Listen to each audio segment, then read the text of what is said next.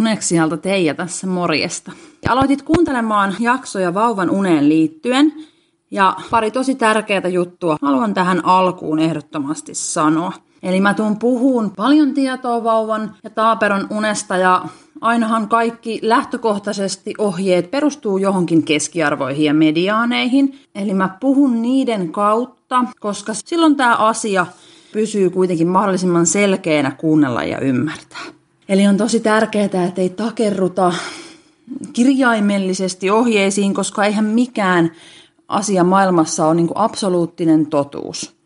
Mikään minuuttimäärä unta ei ole juuri kaikille sopiva. Eli näistä ohjeista mä toivon, että se mitä niistä saatte itsellenne apuja on esimerkiksi se, että näistä keskimääräisistä ohjeista omalle lapselle ja omalle perheelle soveltaen lähette hakemaan, että mikä olisi se hyvä esimerkiksi määrä sitä unta siellä vuorokaudessa. Ja puhun paljon myös rytmeistä ja rutiineista, niiden merkityksestä. Mun pitkän kokemuksen ja oppimani mukaan ne suurimmalla osalla tosi paljon auttaa uniasioissa, mutta eihän ne missään nimessä ole mitään minuuttiaikatauluja, että eihän semmoiseen kukaan pysty. Eli niiden esim. rytmien on tarkoitus ehdottomasti olla avuksi eikä stressin aiheuttaja. Ja toisaalta taas jossain perheessä tuntuu hyvältä ja on mahdollista mennä ilman sen kummempia rytmejä, niin silloinhan te teette juuri niin. Mutta tässä monille perheille avuksi muun muassa tietoa näistä rytmeistä. Nämä nyt tämmöisinä yksittäisinä juttuina, mitkä nostin tähän, koska niistä aina tosi paljon puhetta nousee ja onhan vauvan ja lapsen uniasia tosi semmoinen herkkä ja tunteita aiheuttava, tulisiakin tunteita aiheuttava puheen aihe. Eli siitäkin syystä se, mitä aina omassa esimerkiksi somessakin painotan, on se, että ei oteta ressiä. Nämä asiat kuuluu olla avuksi ja hyväksi. Jos jotain asiaa ei koe omakseen, niin sitä ei tarvitse kokea omakseen. Ja joku toinen tekee toisella lailla, niin antaa tehdä ja sinä teet omalla tavalla. Eli tunteita herättäviä juttuja kyllä on nämä, mutta toki tärkeitä ja väsyneenähän meillä kaikilla tunteet purkautuu, mutta tulossa on paljon tietoa. Ottakaa niistä semmosia, nipsitte itsellenne vinkkejä ja juttuja, mitkä tuntuu hyviltä. Ja sitten jos joku on aivan semmoinen, että ei meillä nyt ainakaan tolla lailla tehdä, niin sitten taas myöskään siitä ei tarvi ottaa mitään stressiä. Siitä teillä ei tehdä niin. Mutta hei, hyviä unia toivotellen, niin lähdetään kuuntelemaan unesta kertovia jaksoja. Tämä on Onnenkuplia, ja tämä on odotettu ja toivottu jakso, jossa keskustelemme vauvan unesta. Vieraana on Teija Kautto, jonka moni tuntee suosittuna uneksiana.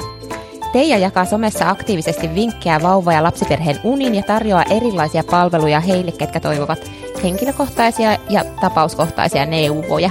Tervetuloa Teija. Kiitos tosi paljon, ihan mahtava päästä tänne mukaan.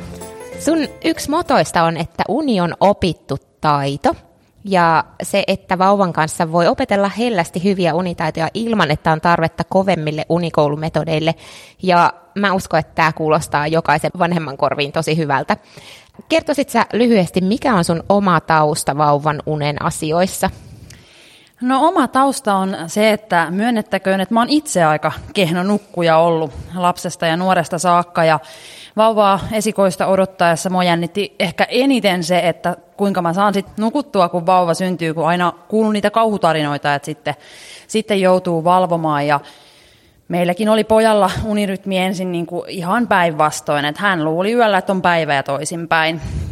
Ja me valvottiin keskellä yötä ja katsottiin telkkaria. Ja sitten kun Onni oli kuuden viikon ikäinen, niin mä en muista mistä mä sen löysin, mutta me otettiin uniohjaus silloin, vasta syntyneen uniohjaus, joka oli niin mullistava ja muutti niin kuin meidän sen vauva arjen ihan täysin. Et se teki muhun niin suuren vaikutuksen ja sitten kun alkoi vähän kavereita ja tuttuja neuvomaan, niin huomasin, että ne tosiaan on toimivia juttuja niin kuin ns. kaikille vauvoille ja siitä se idea rupesi sitten lähteen, että, että mä haluan auttaa muita samalla tavalla kuin miten meidän perhe sai avun, niin sieltä se lähti oma, oman pojan ja meidän perheen kokemuksesta. Kuulostaa hyvältä. Mä itse asuin vuosia Lontoossa ja mä sain sieltä ystävältä semmoisen tosi ison brosyyrin vauva ensimmäisen vuoden uneen. Se oli ehkä jotain 180 sivua, tosin iso, iso tekstiä, mutta siinä selitettiin vauva unta ja annettiin vinkkejä eri ongelmatilanteissa. Ja mä aloin seuraa niitä silloin, kun meidän vauva oli semmoinen 5-6 kuukautta. Mm. Ja mä uskon, että kaikkien näiden ohjeiden ansiosta meillä on nukuttu pääosin hyvin. Ja mä kuvittelen, että mun opus, mikä mulla on, se on niin kuin vastaava englantilainen versio, ja mä mm-hmm. uskon, että se on saman tyylinen sun uniohjauksen kanssa, ja mä sanoisin kanssa, että tää, tässä on tosi iso merkitys ja tosi iso ero meidän perheessä kanssa ollut, ja, ja, ja jos kamppailee unien kanssa tai haluaa hyviä unia, niin investointi tällaiseen kannattaa. Mutta lähdetään käymään läpi sitä vauvan unta. Lähdetään. Eli yksi jo pienen taaperon äiti sanoi, että ongelma on, kun kaikki on uutta, eikä tiennyt yhtään mitään vauvan unen rakenteesta. Ja se on itse asiassa munkin mielestä hassu, että esimerkiksi neuvolassa ei saanut mitään perusinfoa, että millainen on vauva unen rakenne, minkälainen määrä untaa hyvä lapselle ja kuinka pitkiä unia ja hereillä olojaksoja kannattaa tavoitella sun muuta. Niin voisitko sä kertoa ihan sellaiset perusteet tällaisesta? Joo, ja se onkin oikeastaan, että sitä biologiaa sieltä jonkun verran ymmärtää, niin se auttaa niin kuin toimimaan vauvan kanssa ja auttamaan hänet sitten aina ajoissa nukkumaan ennen kuin siellä liian väsyneeksi keritään. Eli kun vauva syntyy, niin ensin siellä ei siinä unessa ole vielä minkäänlaista rakennetta. Että se on ihan semmoista niin sanotusti yhtä mössöä se uni, ja tosi paljonhan ihan vastasyntyneet nukkuukin. Ja sitten hiljalleen sieltä alkaa se unisykli muodostua, joka vastaa aikuisen unisykliä, mutta se on lyhyempi. Et aikuisen unisykli on sen noin 90 minuuttia, mutta vauvan unisykli on semmoinen 45-50 minuuttia. Ja noin kahdeksan viikon iästä eteenpäin se alkaa sieltä kehittyä ja se on hyvin yksilöllistä, jollain se siinä melkeinpä heti sitten valmistuu, mutta voisi sanoa, että noin neljän kuukauden ikään mennessä se unisykli on sieltä muodostunut ja siinähän on erilaisia vaiheita, eli silloin siihen uneen tulee ihan selvä rakenne. Et siinä on pieni hetki, kun vauva alkaa vaipua niin kuin uneen ja sitten ollaan vielä aika kevyessä unessa. Noin 20 minuutin kohdalla päästään sinne syvän unen jaksoon, jota kestää vain 10 minuuttia. Sitten se uni lähtee taas kevenemään ja tullaan kohti unisyklin vaihdekohtaa, missä sitten moni vauva helposti, helposti sieltä herää. Ja yöunen rakenteesta haluan sen sanoa, että totta kai alussahan pieni vastasyntynyt tankkailee iltasi ja on normaalia, että ihan alussa se nukkumaan menoaika on myöhäinen, mutta kyllä sieltä sitten viimeistään parin kuukauden iässä on tosi hyvä ruveta tuomaan sitä nukkumaan menoaikaa aikaiseksi sinne noin 18.30-19 mikä monet yllättääkin, että se on näin aikainen. Ja se johtuu siitä, että siellä alkuillassa tulee semmoinen melatoniini-aalto, jolloin on helppo nukahtaa. Ja alkuyö ennen puolta yötä on kaikista syvintä ja palauttavinta unta. Siellä tulee ne tärkeimmät ja palauttavimmat unisyklit lapsen kehityksen ja kasvun ja niin sanotusti palautumisen kannalta. Ja kohti aamuyötä ne rupeaa sitten siellä ne unisyklit kevenemään ja monihan sen huomaa, että se vauvan uni on huomattavasti levottomampaa siellä aamuyössä ja tästä syystä olisi ideaaleinta, että se vauvan yöuni se noin 11-12 tuntia asettuisi sinne noin 19-7, että vauva saisi niin kuin parhaan mahdollisen yöunen. Ja hereilläoloajoista mä menisin vastasyntyneen kanssa, en vielä tavoittelisi niin, niin tarkkaa rytmiä, paitsi nukkumaan menoajan ja heräämisen osalta, että ne rupeaa rakentamaan sitä rytmiä sit hiljalle, että ne on ne pohja sille päivärytmin muodostumiselle. Ja ihan pienillä vauvoilla hereilläoloaika on vain noin 40 minuuttia. Siinä ehditään juuri syödä ja vähän jutella ja vaihtaa vaippaa ja sitten taas mennäänkin unille. Ja hiljalleen se siitä kasvaa kohti noin 60 minuuttia ja siellä kahden kuukauden, kolmen kuukauden iässä ollaan semmoisessa yleensä noin 90 minuutin hereilläoloajassa, joka siis pitää sisällään sen, että herätään, syödään, vähän jutellaan, vaihdetaan vaipat ja nukahdetaan, eli heräämisestä uuteen nukahtamiseen. Eli se sisältää myös sen niin sanotun nukutusajan. Ei, eikä se ole niin kuin 90 minuuttia puuhastelua. Silloin vauva ehtii jo liian väsyneeksi. Eli siellä alussa mä menisin sopivan hereilläoloajan mukaan ja sitten ajoissa auttelisin vauvan unille ja Vastasyntyneellä voi hyvin tulla neljät tai viidetkin päiväunet, tai sitten siellä on vaan pidempiä unia, vaikka kolmet. Mutta pyrkisin semmoisiin, että siellä olisi ainakin tunnin puolentoista mittaisia unia. Kuitenkin asiallahan on niinku toinenkin puoli, että yli kolmea tuntia mä en antaisi päivällä nukkua siitä syystä, että tulee riittävän usein sitä ravintoa, maitoa, ja myöskin siitä syystä, että sillä me aletaan ohjaa vauvaa siihen, että hei nyt on päivä. Ei nukuta niin pitkää päivään, niin kuin pätkää nyt päiväsaikaan, jotta alkaa asettua se, että yöllä sitten pidemmät pätkät nukutaan. Että tässä ehkä niin semmoiset tärkeimmät jutut siitä vauvan unen rakenteesta ja biologiasta. Vitsi, että on mielenkiintoista. Noita kaikkea munkaan uniopas ei kertonut, tai ehkä siinä oli, mutta kun mä aloitin vasta siellä viiden, kuuden kuukauden kohdalla, että mä en sitten lukenut niin tarkkaan noita alun jutskia. Mutta entä sitten vuoden aikana? Silloin on semmoisia yleisiä vaiheita tai ikiä, jolloin vauvalle tulee muutoksia ja häiriöitä uneen, niin mitkä sellaiset vaiheet on? No ehkä niin kuin ensimmäinen, mikä huomataan, on siellä jossain kahden ja neljän kuukauden välissä, kun se unisykli sieltä muodostuu. Eli silloin vauva usein alkaa päivisin herätä sen noin 45-50 minuutin välein. Ja silloin on tärkeää siinä alussa koittaa esimerkiksi Shushpat-metodin avulla, voidaan se käydä erikseen toki, tai sitten vähän kantorepussa vaunutellen, että siellä on erilaisia keinoja, niin autetaan vauvaa jatkaan sitä unta eikä haetakaan häntä aina heti sieltä, että ihanaa sä heräsit, ettei aleta niin kuin, ohjaa vauvaa siihen, että se 45 minuuttia riittää sitä päiväunta kerralla, koska sehän ei riitä. Eli tämä on semmoinen tärkeä kohta siellä, kun se unisykli muodostuu, että autetaan vauvaa jatkaa niitä unia, että niistä tulisi pidemmät. No, eihän tollasta tajua mitenkään. Meillä nimittäin oli vauva just sellainen vauva, joka ei nukkunut pitkiä unia koskaan. Niin kyllähän sitä, kun se vauva heräsi, niin sinne sentäsi, että jee, se on hereillä. Niinpä. Mutta tämä, tämä on semmoinen tärkeä tieto, jolla kun se tiedetään ja osataan, osataan siihen sitten reagoida näin, niin vauvalle ei pääse lähteen kertyyn sieltä sitä tapaa, että nukkus vaan niitä lyhyitä niin sanottuja catnapping-unia, jotka lopulta kerää myös sitä univelkaa, joka vaikuttaa niihin öihin. Eli yksi, mikä voi siellä viiden, kuuden kuukauden iässä tapahtua, että on ollut aika hyvät yhtenäiset pitkät yöunet, mutta vauva on koko ajan nukkunut vaan niitä lyhyitä päiväunia. Lopulta voikin käydä niin, että ihmetellään, että miksi nämä yöt yhtäkkiä nyt katkeilee ja on rikkonaisia ja heräilyä on paljon, niin se onkin sieltä viikkojen ja kuukausien aikana kertynyt univelka niistä päiväunista, joka noin viiden, kuuden kuukauden iässä rikkoo ne yöunet. Eli on tosi tärkeää, että vauva saa riittävän pitkiä päiväunia. Vitsi alkaa palaset jo nyt loksahtaa kohdalle meidän vauvan heräilyihin, koska hän nukkuu ekat kolme kuukautta aika hyvin. Me saatiin yöt nukuttua hyvin ja sitten siinä vähän ennen neljää kuukautta alkoi ne heräilyt mm. jatkuvat. Mä sain ehkä kolmen kuukauden aikana maksimissaan viisi kertaa yli kahden tunnin unipätkän itse.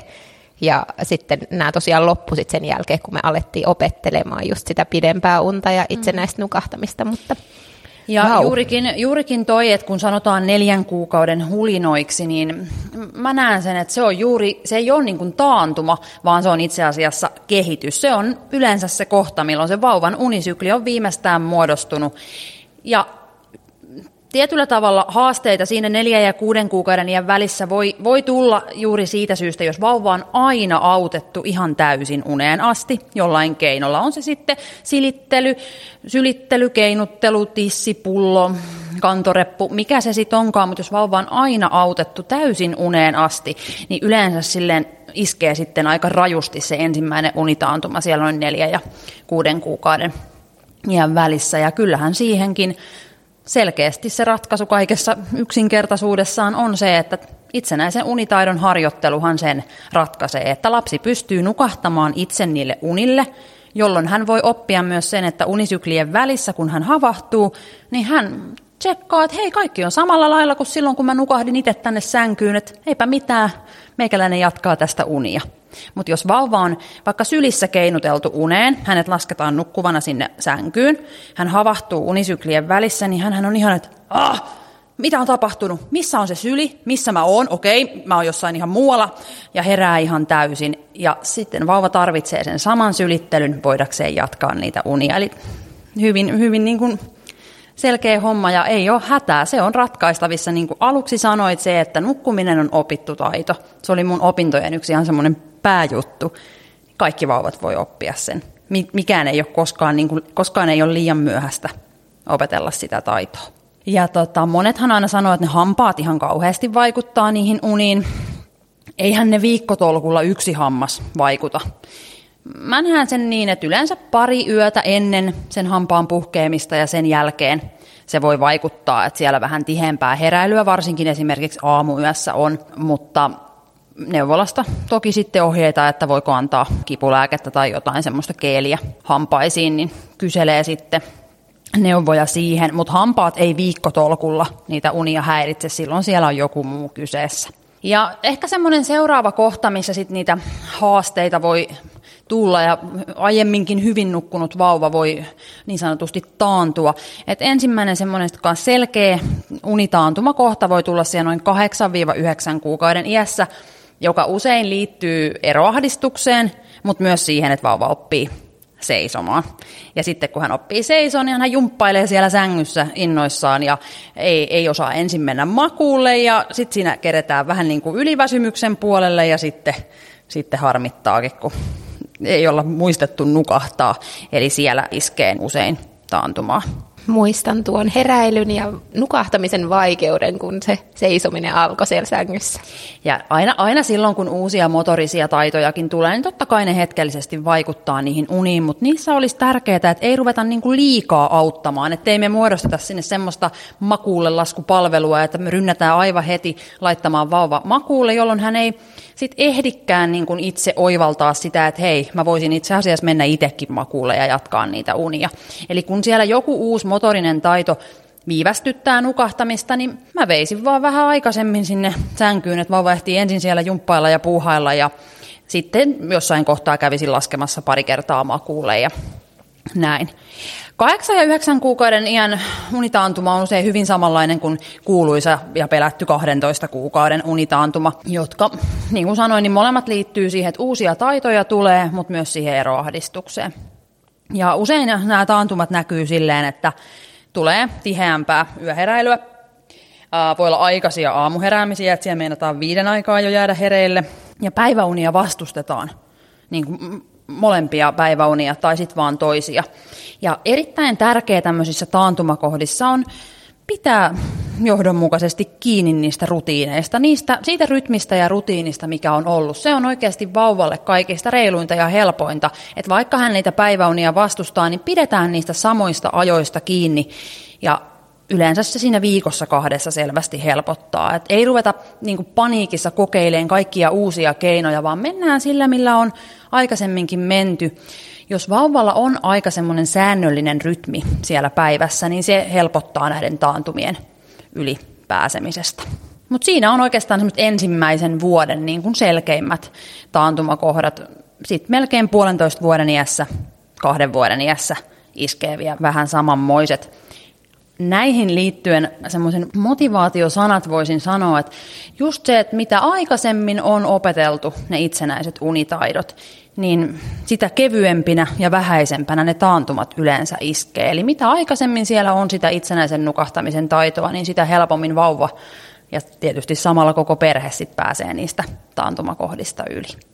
Mahtavaa, tästä tuli tosi paljon infoa ja vastasit varmasti joihinkin tuleviin kysymyksiin, mutta sitten lisää näitä kysymyksiä. Eli lähetet mm. ihan vasta syntyneen unesta ja sä sanot, että kun on jo ensimmäisistä viikoista alkaen harjoitellut höyhensaarille menoa, niin silloin jatkossa uni sujuu helpommin.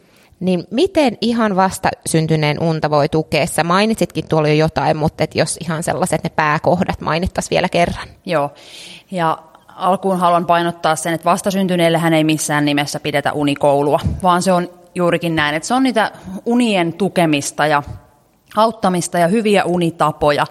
Eli kapalointihan on vastasyntyneille ihan ehdottoman hyvä keino auttaa pysymään unessa, ei tuu sitä säpsähdysrefleksiä. Ja vauva tuntee olemansa turvallisesti samanlainen lämpö ja paine kuin siellä kohdussakin on ollut. Tästä onkin tullut kysymys tästä kapaloinnista, että kannattaako Joo. sitä tehdä ja mihin asti, niin kuin miten vanhaksi asti vauvaa kannattaa kapaloida?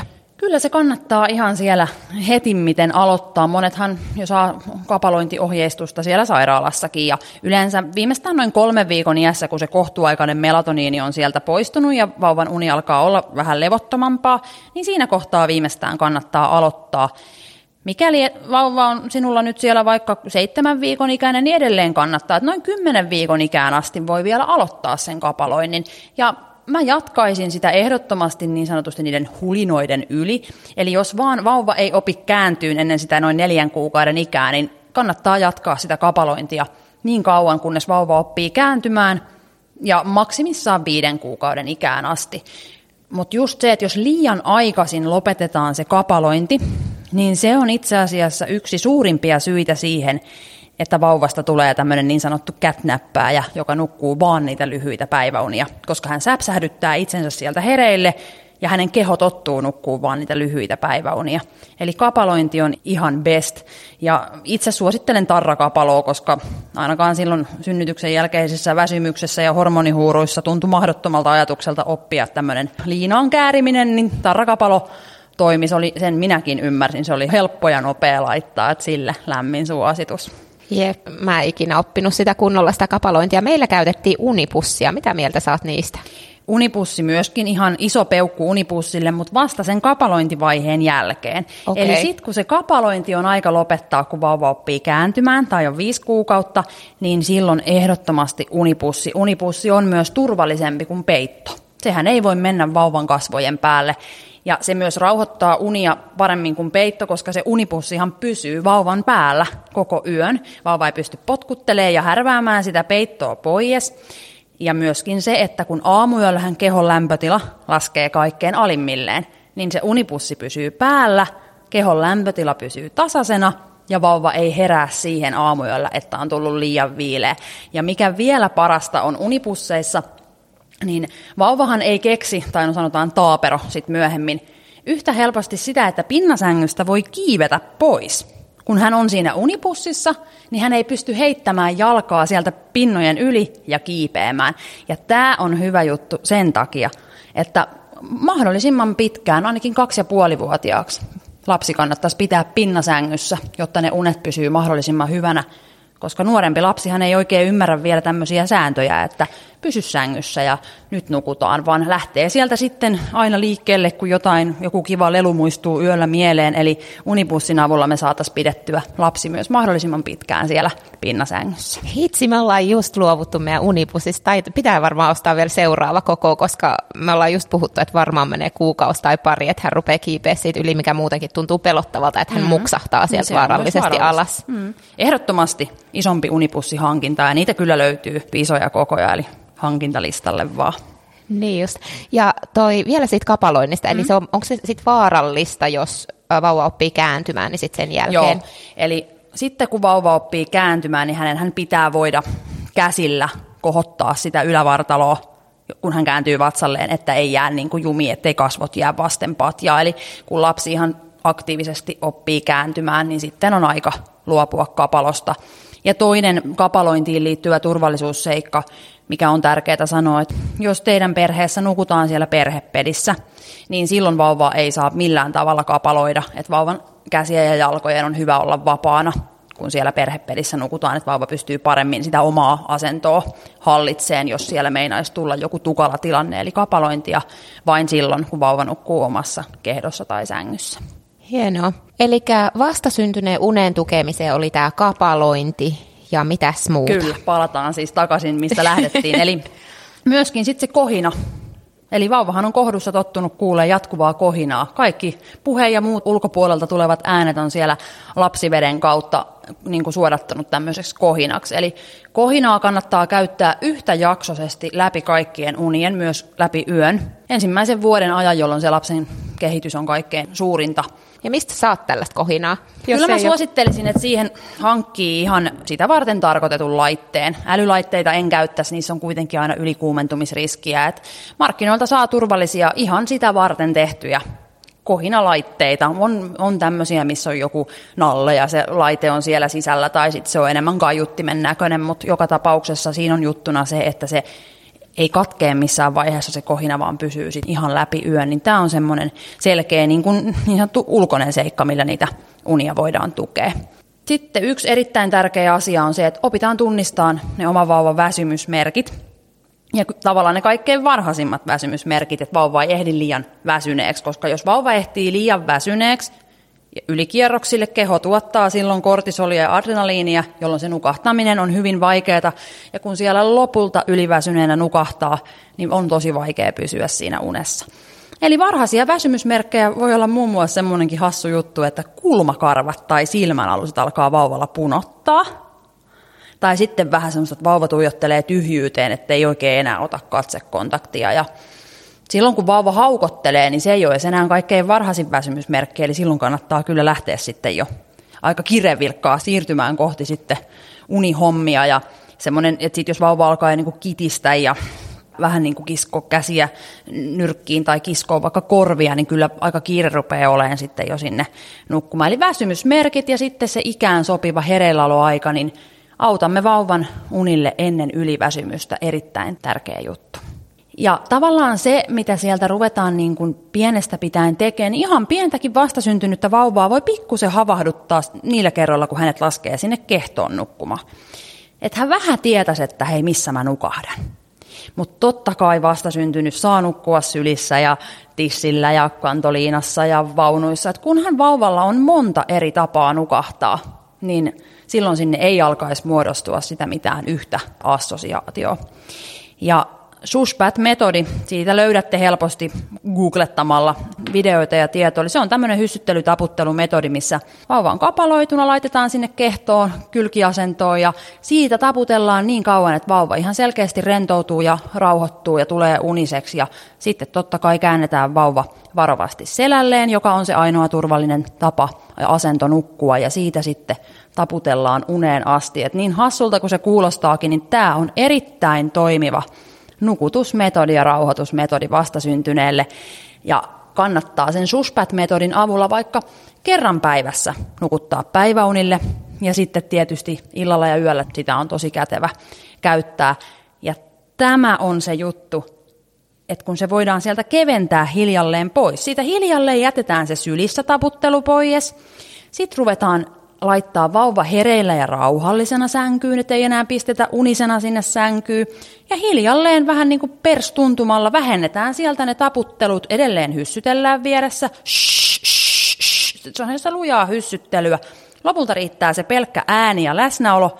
Ja sitten voidaankin Mä sanon vauvalle, että hyvää yötä, kauniita unia, ja hän nukahtaa itse. Ja tämä tosiaan tapahtuu ihan semmoisessa rauhallisessa tahdissa, että noin kolmen kuukauden iästä eteenpäin mä lähtisin keventään vasta ne avut pois. Et sen vastasyntynyt ajan, eli 0-12 viikkoa, saa taputella ihan uneen asti. Vauva on silloin tottunut tähän tapaan nukahtaa.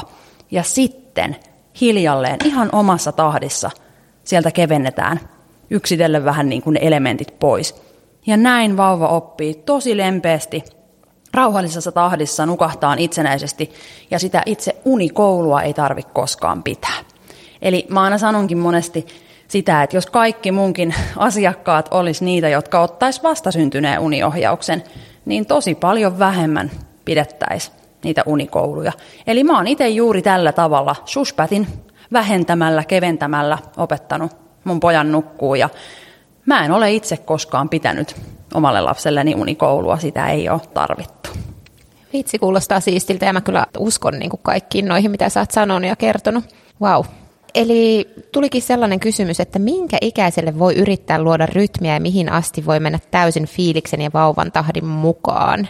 Hyvä kysymys ja tosi tärkeä aihe. Eli kyllä mä sanoisin, että varsinkin ne ihan ekat kolme viikkoa, niin ne on niin kuin siellä ei ole mitään rytmiä eikä mitään tolkkua missään, että tutustutte toisiinne ja vauva syö ja nukkuu ja taas sitten kakkaa ja pissaa ja syö ja nukkuu. Et se, se on ihan semmoista, missä ei vielä mitään rytmiä ole ja vauvahan nukkuukin aluksi todella paljon.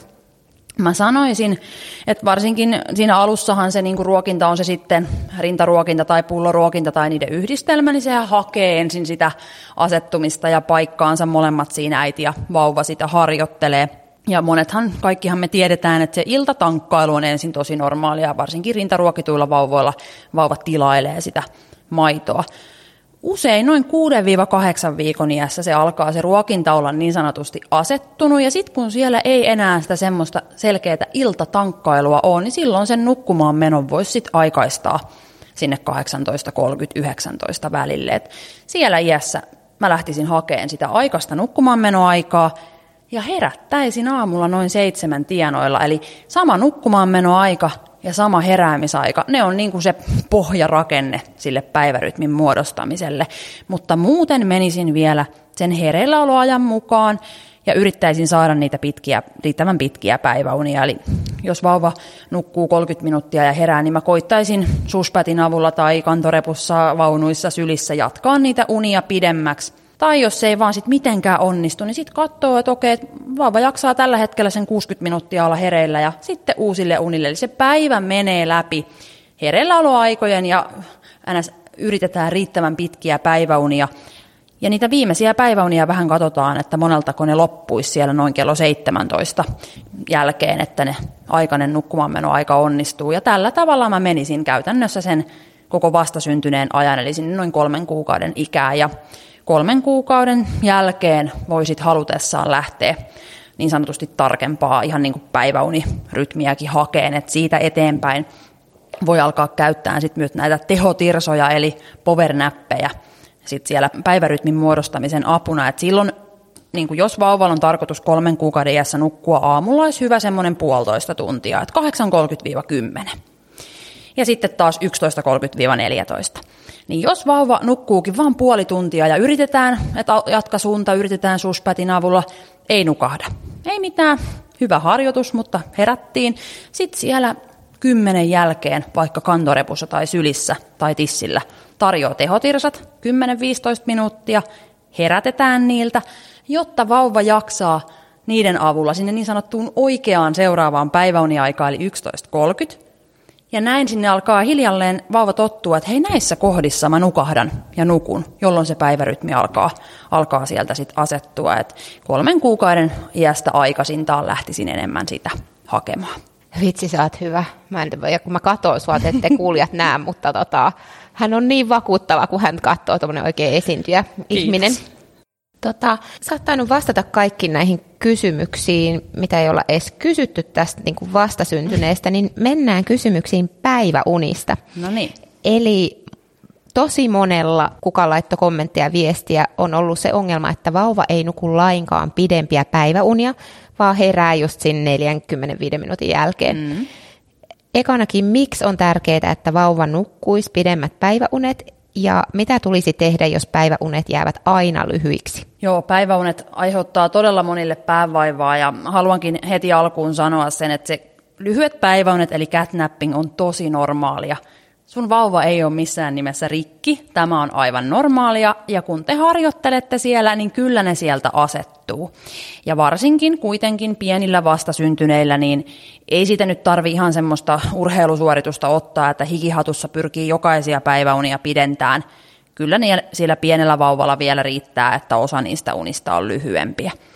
Mutta se on juuri sitä, että vauva herää niin herkästi siinä unisyklin vaihtuessa – et siinä täytyy ensin auttaa, koska vastasyntynyttä ei unikouluteta, niin vastasyntynyttä autetaan sitten vaikka hyssyttely, taputtelu, suspätillä, kantorepulla, muilla jatkamaan sitä unta. Eli siellä alussa rakennetaan sitä pohjaa, että vauva tottuisi nukkuu niitä pidempiä unia. Ja neljän kuukauden iästä eteenpäin vauvan on mahdollista oppia itsenäisen nukahtamisen taito – jolloin maana neljän kuukauden iästä eteenpäin voisi sen uniharjoittelun, unikoulun, unitreenit, miksi sitä sitten sanookaan, niin aloittaa, koska kuitenkin lopultahan siihen ratkaisu on se, että mistä puhuttiinkin jo, eli miksi se tapahtuu. Jos vauva autetaan uneen vaikka sylissä ja laitetaan nukkuvana sänkyyn, vauva herää sieltä sängystä ihan kokonaan, että missä mä oon, mitä on tapahtunut, missä se syli on. Eihän me voida mitenkään olettaa, että jos vauva autetaan uneen jollain tavalla, että hän pystyisi itse sitten nukahtamaan uudestaan. Eli ensin on opittava se, että nukahtaa sinne päiväunille ihan itse. Se on helpompi taito. Ja sitten B on opittava se, että minä yhdistän nämä unisyklit, joka on vaikeampi taito. Ja sitä harjoitellaan aina paljon kauempaan kuin sitä unille nukahtamista. Eli se, se vaatii vaan sinnikästä harjoittelua, kyllä ne sieltä asettuu. Ja tavallaan se, että miksi tehdä tätä, miksi jatkaa sitä harjoittelua ja nähdä sitä vaivaa. Siinä ollaankin puhuttu jo siitä, että jos ne vaan aina on niitä lyhyitä unia, niin vauvalle kertyy siellä sitä univelkaa, joka lopulta vaikuttaa siihen, että ne yöt rupeaa rakoileen. Eli jotta ne yöt ei menisi tiheäksi heräilyksi, niin päiväuniin kannattaa panostaa.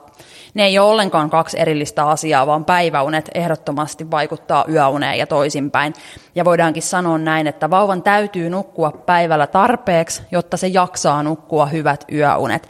Eli ehkä joku on kuullutkin semmoisen sanonnan, että uni ruokkii unta, niin kyllä se varsinkin niin kuin pienillä vauvoilla todella pitää paikkansa. Ja pitkät unet, mä aina kehotan panostaan varsinkin niihin pitkiin lounasuniin, eli niihin keskipäivän uniin. Keskipäivällä energiatasoissa tulee ihmisellä semmoinen ihan selvä lasku, ihan hormonaalinen muutos. Siesta-kulttuureissahan aikuisetkin ottavat torkkuja puolen päivän aikaan. Eli keskipäivälle me haluttaisiin vauvalle ne hyvät unet, pitkät unet, koska silloin vauva saa kaikista palauttavinta ja syvintä unta päiväsaikaan, kun sijaan se hormonaalinen lasku. Ja kun ne pisimmät päiväunet on siinä puolen päivän aikaan, niin silloinhan vauva jaksaa tavallaan iltaan väsymättä liikaa, voidakseen nukahtaa illalla ilman yliväsymystä, jotta yöstä tulisi hyvä. Ja vaikka se yöuni tietysti on niin kuin kaikista tärkeintä unta, niin kyllä niillä pitkillä päiväunilla on ihan sen vauvan kehityksen ja kasvunkin kannalta merkitystä. Esimerkiksi kaikkihan me kehitytään, kasvetaan, palaudutaan unessa. Ja koska vauva tarvii paljon unta, niin hän tarvii niitä palautumishetkiä myös siellä päivällä. Ja uskallan sanoa myös sen, mitä mun niin moni asiakas on mulle sanonut, kun ne päiväunet on alkanut pidentyä, että vauva on paljon iloisempi ja paremmalla tuulella, kun päivällä saa nukuttua pitkiä unia.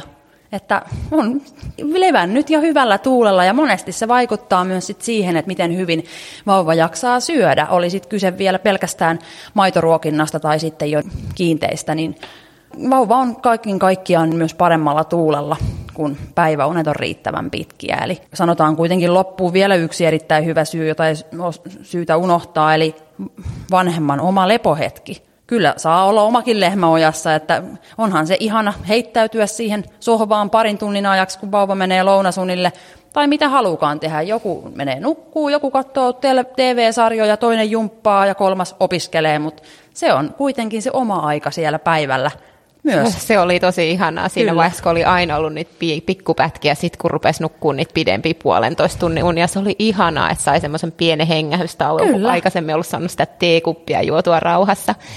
Ja mä kyllä uskon tuohon ihan täysin, ja se oli niin ihmeellistä, miten jos oli huonot päiväunet, mm. niin sitten just nukkumaan meno oli vaikeaa, mm-hmm. ja kun nukkumaan meno oli vaikeaa, niin sitten se koko yö meni ihan Kyllä. plörinnäksi. Että jos nukkui liian vähän päivällä tai meni liian myöhään nukkumaan, aina yöt meni plörinnäksi. Ja me ollaankin puhuttu, mulla on semmoinen mammaryhmä, missä on neljä mammaa, ja Joo. me paljon jaettiin toisillemme tietoja, mm-hmm. ja meillä kaikilla nukkuvauvat hyviä. Me jaettiin just näitä infoja toisillemme, ja mä mm-hmm. uskon, että sillä on just merkitys, että opettaa päiväunitaidoja. Meilläkin me opeteltiin päiväunia, ja se oli vaikeaa pari mm. päivää, mutta pari viikon tai viikon tai pari jälkeen siis oli pitkiä päiväunia ja yöt rupesi tujumaan paljon paremmin niin se oli kyllä tosi hyvä. Ja meidänkään ei missään vaiheessa tarvinnut itkettää vauvaa. Et mm. Siihen oli keinoja saada se vauva oppimaan ja nukkumaan ilman, että sä koskaan itketit. Et silloin jos hän itki, niin mä aina otin hänet syliin mm. ja sitten pystyi pääsemään kuitenkin se ilman isoja itkuja siitä tavallaan mm. päiväunikoulusta. Mm. Joo, ja just, että mitä nuorempana se tehdään, niin päästään semmoisilla pienillä kitinöillä yleensä. Että mä haluan sanoa sen, että jollain ne asettuu ihan tosiaan muutamassa päivässä, mutta on tosi tosi normaalia, että siinä voi mennä niin kuin viikkoja, että ne päiväunet asettuu. Ja sekin on ihan normaalia. Et mä ajattelen oman lapsen unitaitoja, niin alle neljän kuukauden iässä hän osasi niin kuin illalla ja yöllä kyllä nukahtaa ihan itse ja myös niille päiväunille. Hienosti nukahti päiväunille itse, mutta niillä lounasunilla aina sen 45 minuutin jälkeen heräs. Ja mä oon itse itkua vääntänyt ja porannut jossain kylppärissä, että miksen mä osaa tätä, mitä mä teen väärin En mä tehnyt yhtään mitään väärin, ettekä tekään tee. Se on vaan hitsin vaikea taito, se lounasunilla, se syklien yhdistäminen. Ja jos ajatellaan semmoisia itsenäisen nukahtamisen tasoja, niin me oltiin jo niin kuin unille nukahtaessa ihan siinä, että itsenäisesti nukahti, mutta sitten mä jouduin olemaan niin sanotusti alemmalla tasolla siellä lounasunilla vielä niin kuin jonkun aikaa. Et ensin koitin ihan taputella ja silitellä, että rauhoittuuko siitä ja ei se aina onnistunut. Sitten mä otin syliin ja rauhoitin sylissä, laskin takas sänkyyn, koitin vielä sängyssä, okei vieläkin hermostu. Joillain kerroilla jopa nukutin lopulta syliin, koska mä ajattelin, että sekin on sitten niinku parempi, että, että just kuitenkin tulee se kaksi tuntia, että tottuu siihen. Jonain päivinä meni tosi hienosti ja sitten ihan fiiliksi, että nyt tää lähtee sitten tuleekin taas ihan katastrofipäivä ja ajattelee, että tuleeko tästä mitään. Että tällä haluan muistuttaa teitä siitä, että kyllä se unien, unien harjoitteleminen, niin se on semmoista aaltoliikettä, että välillä se sujuu tosi hienosti ja sitten on ihan normaalit sellaisia päiviä, että susta tuntuu, että ei hitsi viekö. Ja se on aivan normaalia, sitä tapahtuu ihan kaikilla. Mutta kun te vaan jatkatte, jatkatte harjoituksia, niin kyllä ne teidänkin päiväunet sieltä pitenee. Meilläkin, tai joskus aina jatkettiin, lähdettiin sitten vaunulenkille jälkimmäiseksi unisykliksi. Mm. Että opeteltiin Kyllä. sitä. Mitä jos kuitenkin on se tilanne päällä, että se vauva aina herää sen 45 minuutin jälkeen, niin mitä keinoja on jatkaa vauva unta? Sä sanoit jo, että taputtelu, sylittely. Meillä käytiin tosiaan vaunulenkeillä. Onko järkevää tässä vaiheessa antaa tissiä, että se jatkas? No sanotaan nyt näin, että ei. Et jos puhutaan vielä se, että vastasyntyneillä ihan autetaan uneen asti, Mut, mutta kyllä mä siitä neljän kuukauden iästä eteenpäin lähtisin tavoitteleen sitä itsenäistä unitaitoa. Eli ensin voi vaikka harjoitella, että sinne unille nukahtaa itsenäisesti, ja sitten kun vauva herää liian aikaisin, niin lähdetään vaikka kantorepun tai vaunujen kanssa, että jatketaan ne unet loppuun. Voi aloittaa harjoittelu myös suoraan niin, että ihan se unikoulu aloitetaan sinne unille nukahtamiseen ja sitten kun siellä kesken unisykli herätään, niin sitten sitä harjoitellaan siellä, sitä itsenäistä nukahtamista, koska loppuviimeinhän se ratkaisu siihen on vain se, että vauva oppii nukahtaan itsenäisesti. Jotkut tekee niin, että ne no pitkät unet onnistuu meillä hyvin, kun ollaan vaunulenkillä se koko aika ihan kiva ja voi välillä niin tehdäkin, mutta liikkuvassa unessa vauva ei pääse lainkaan syvään uneen. Ja erityisesti sieltä kolmen kuukauden iästä, viimeistään neljän kuukauden iästä eteenpäin, sitä liikkuvaa unta kannattaa ihan merkittävästi vähentää. Koska tässä tullaan myös siihen samaan juttuun, että ne yöunet voi lopulta hajota. Eli vaikka teillä olisi ollut ihan täydellisen mittaisia, pitkiä, hyviä päiväunia, mutta ne on ollut aina kantorepussa tai vaunuissa, että ne on ollut aina liikkuvaa unta. Ja yhtäkkiä vaikka viiden ja puolen kuukauden iässä käy niin, että yöt menee ihan säpäleiksi, että siellä heräillään ihan tosi paljon. Niin syynä voi olla silloinkin päiväunilta kertynyt univelka, koska ne on ollut aina sitä liikkuvaa unta. Ja muun muassa Kim West ja Mark Weisblutkin kirjoissaan, jotka on opinnoissani lukenut, niin useampaan otteeseen mainitsi siitä, että et siinä liikkeessä tosiaan sitä syvän unen jaksoa ei tule ollenkaan, vaan vauva on koko ajan kevyen unen vaiheessa ja vaikka kesto olisi hyvä, niin unen laatu ei niin sanotusti riitä. Totta kai jotkut unet voi olla vaunutelle vaikka ehdottomasti, mutta mä, mä aina kehotan siihen, että ne pitkät, tärkeimmät keskipäivän niin sanotut lounasunet harjoiteltaisiin sinne sänkyyn. Ja se, miten se harjoitellaan, niin on eri unikoulumetodi, se, minkä te valitsette ja mikä teidän vauvalle tuntuu sopivalta ja teidän perheelle. Jos on käynyt niin, että vauva on neljä kuukautta plus eikä sitä itsenäistä unitaitoa ole koskaan harjoiteltu yhtään, niin kyllä se silloin käytännössä sen unikoulun siihen tarvitsee. Mutta se on aika lyhyt rupeama, jos ajatellaan sitä koko vauvavuotta ja, ja sitä ihmisen elämää, että kun siellä mahdollisimman varhain opitaan nukkumaan itsenäisesti, niin kuitenkin se, että vaikka se muutamia kyyneleitä vaatii, niin se yhtenäinen uni on lapsen kasvu- ja kehityksen kannalta niin tärkeää verrattuna siihen, että se unikoulu hetkellisesti harmitusta aiheuttaa. Että kyllä mä rohkaisen teitä siihen, että harjoitellaan ne päiväunet nukkumaan ihan itsenäisesti siellä omassa sängyssä tai sitten paikallaan olevissa rattaissa. Miten se päiväunikoulu sitten toteutetaan? Päiväunikoulu on käytännössä ihan samanlaista kuin yöunikoulu. Että se on se joku unikoulumetodi, minkä te valitsette. Esimerkiksi tämmöinen hyvin lempeä syliinsänkyyn metodi, missä sitten aina yritetään hetki ensin rauhoitella vauvaa, vauvaa siellä sängyssä, mutta jos se itku kovasti vielä yltyy, niin otetaan hetkeksi syliin.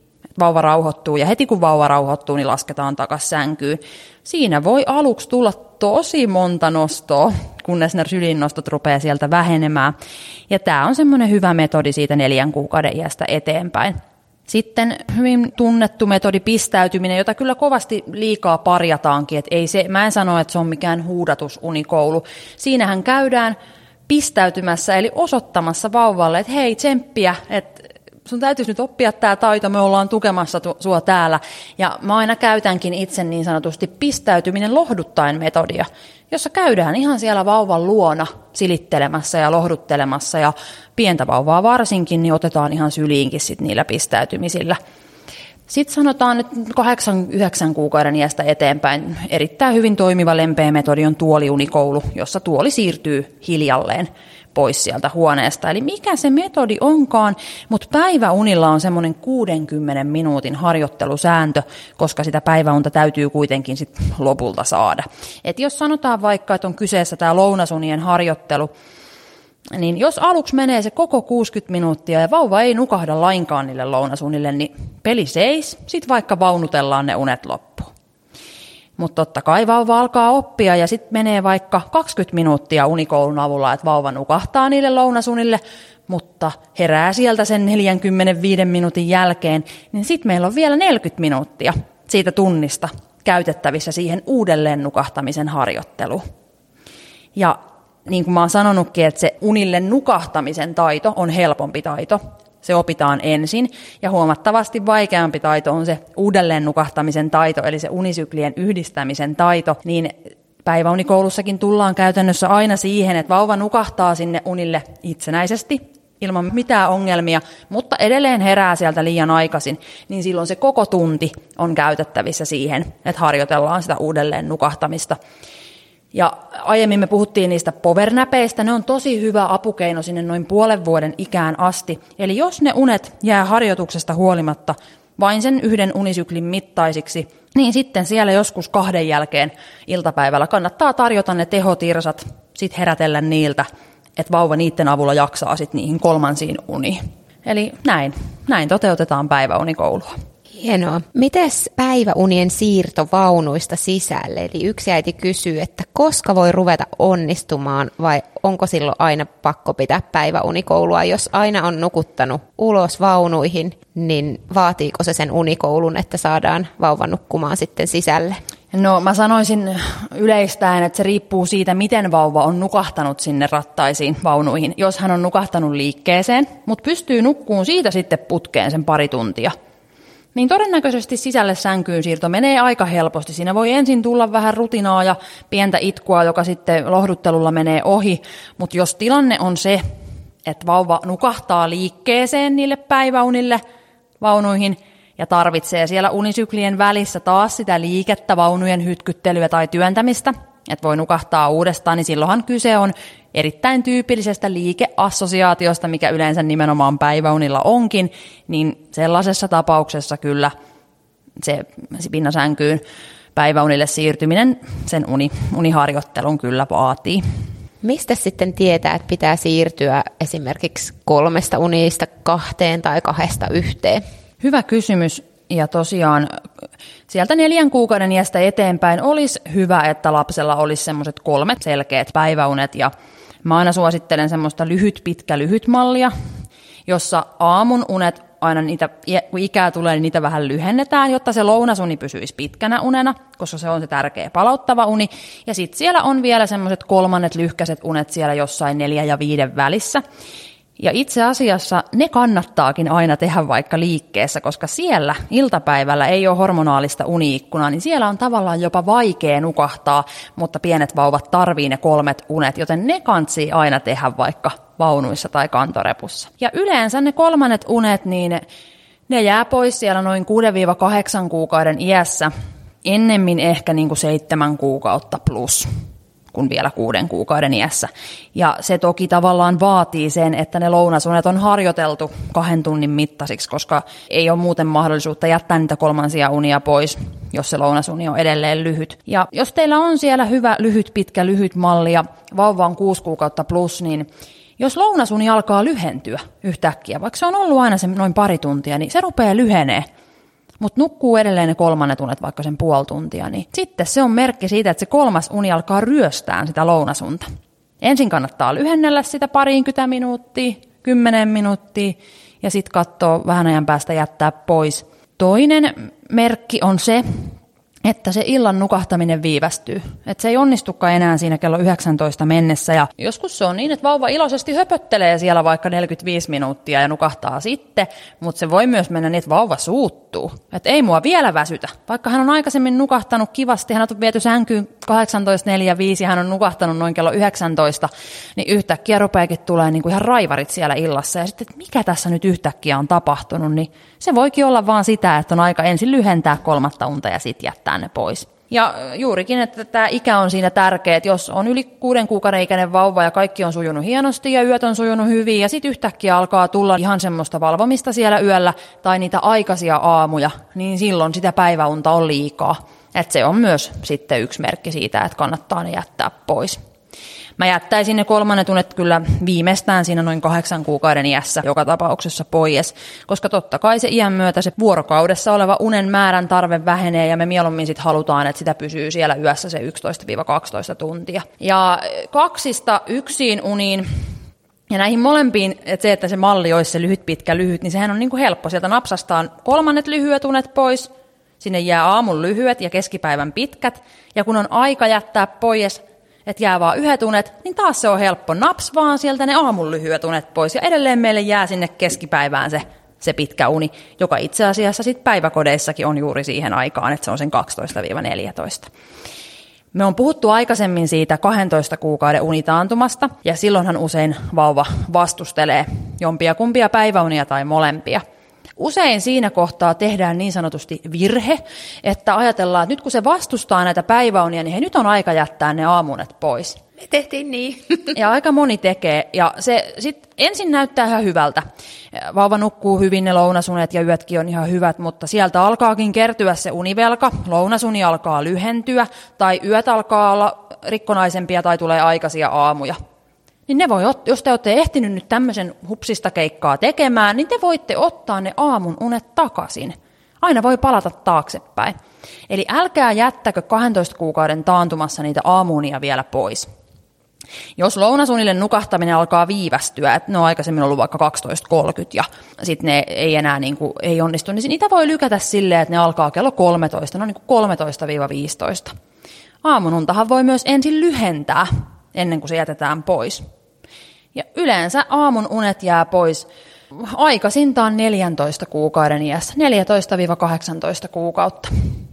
Et ne jää oikeasti yllättävän myöhään pois. Ja ensin kanssa yhtä lailla ne lyhennellään ja sitten vasta jätetään pois. Mutta samoja merkkejä on kyllä sitten, että jos se nukkumaan meno illalla alkaa viivästyä, tai jos sitten niin tulee aikaisia aamuja, kun vauva on tai taapero jo yli 14 kuukautta, teillä on siellä aamuunet ja lounasunet, alkaa tulee aikaisia aamuja, niin silloin siellä on liikaa unta, eli aamuunet pois.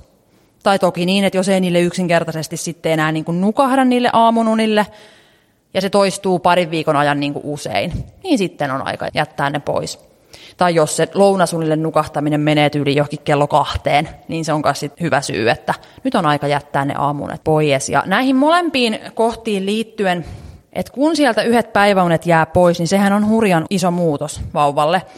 Eli jos normaalisti se illan nukahtamisaika on ollut siellä noin kello 19, niin rohkeasti aikaistakaa sitä nukkumaan menoa silloin, kun ne päiväunet jää pois. että siellä 18.30 saa ehdottomasti jo nukahtaa. Ja ei missään nimessä kannata yrittää pitää sitä niin kuin, totuttua kello 19, kun ne yhdet päiväunet jää pois, koska sitten siellä, jos ehtii liian väsyneeksi, niin yö on kehno ja aamulla herätään aikaisin. Eli rohjetkaa laittaa aikaisin nukkumaan siinä muutosvaiheessa, kun ne päiväunet sieltä sitten jotkut jää pois. Mahtavia vinkkejä. Kiitos. Tässä tuli lyhyessä ajassa niin paljon hyvää tietoa vastasyntyneen unesta ja päiväunista siis mehän alettiin seuraamaan jotain uniohjeita silloin vajaan puolen vuoden iässä, mutta voi vitsi, jos olisi tiennyt nämä jo ihan pienen vauvan kohdalla, niin ei tarvinnut myöhemminkään mitään unikouluja. Eli mä uskon, että tästä on ihan tosi paljon apua monen äidin ja vanhemman arkeen ja jaksamiseen. Tämä oli aivan super. Eli jos nyt kuuntelit tämän jakson, niin on syntiä olla jakamatta tietoa tästä jaksosta muille äideille ja vanhemmille. Eli kehota ehdottomasti myös sun ystäviä ja tuttuja kuuntelemaan tämä. Ja laita mulle viestiä Instassa tai Febussa, mitä ajatuksia herätti. Ja seuraavassa osassa jatketaan sitten yöunilla ja nukuttamisella teidän kanssa, eli vinkkejä tulossa myös niihin. Tehdään näin, kiitos. Kiitos.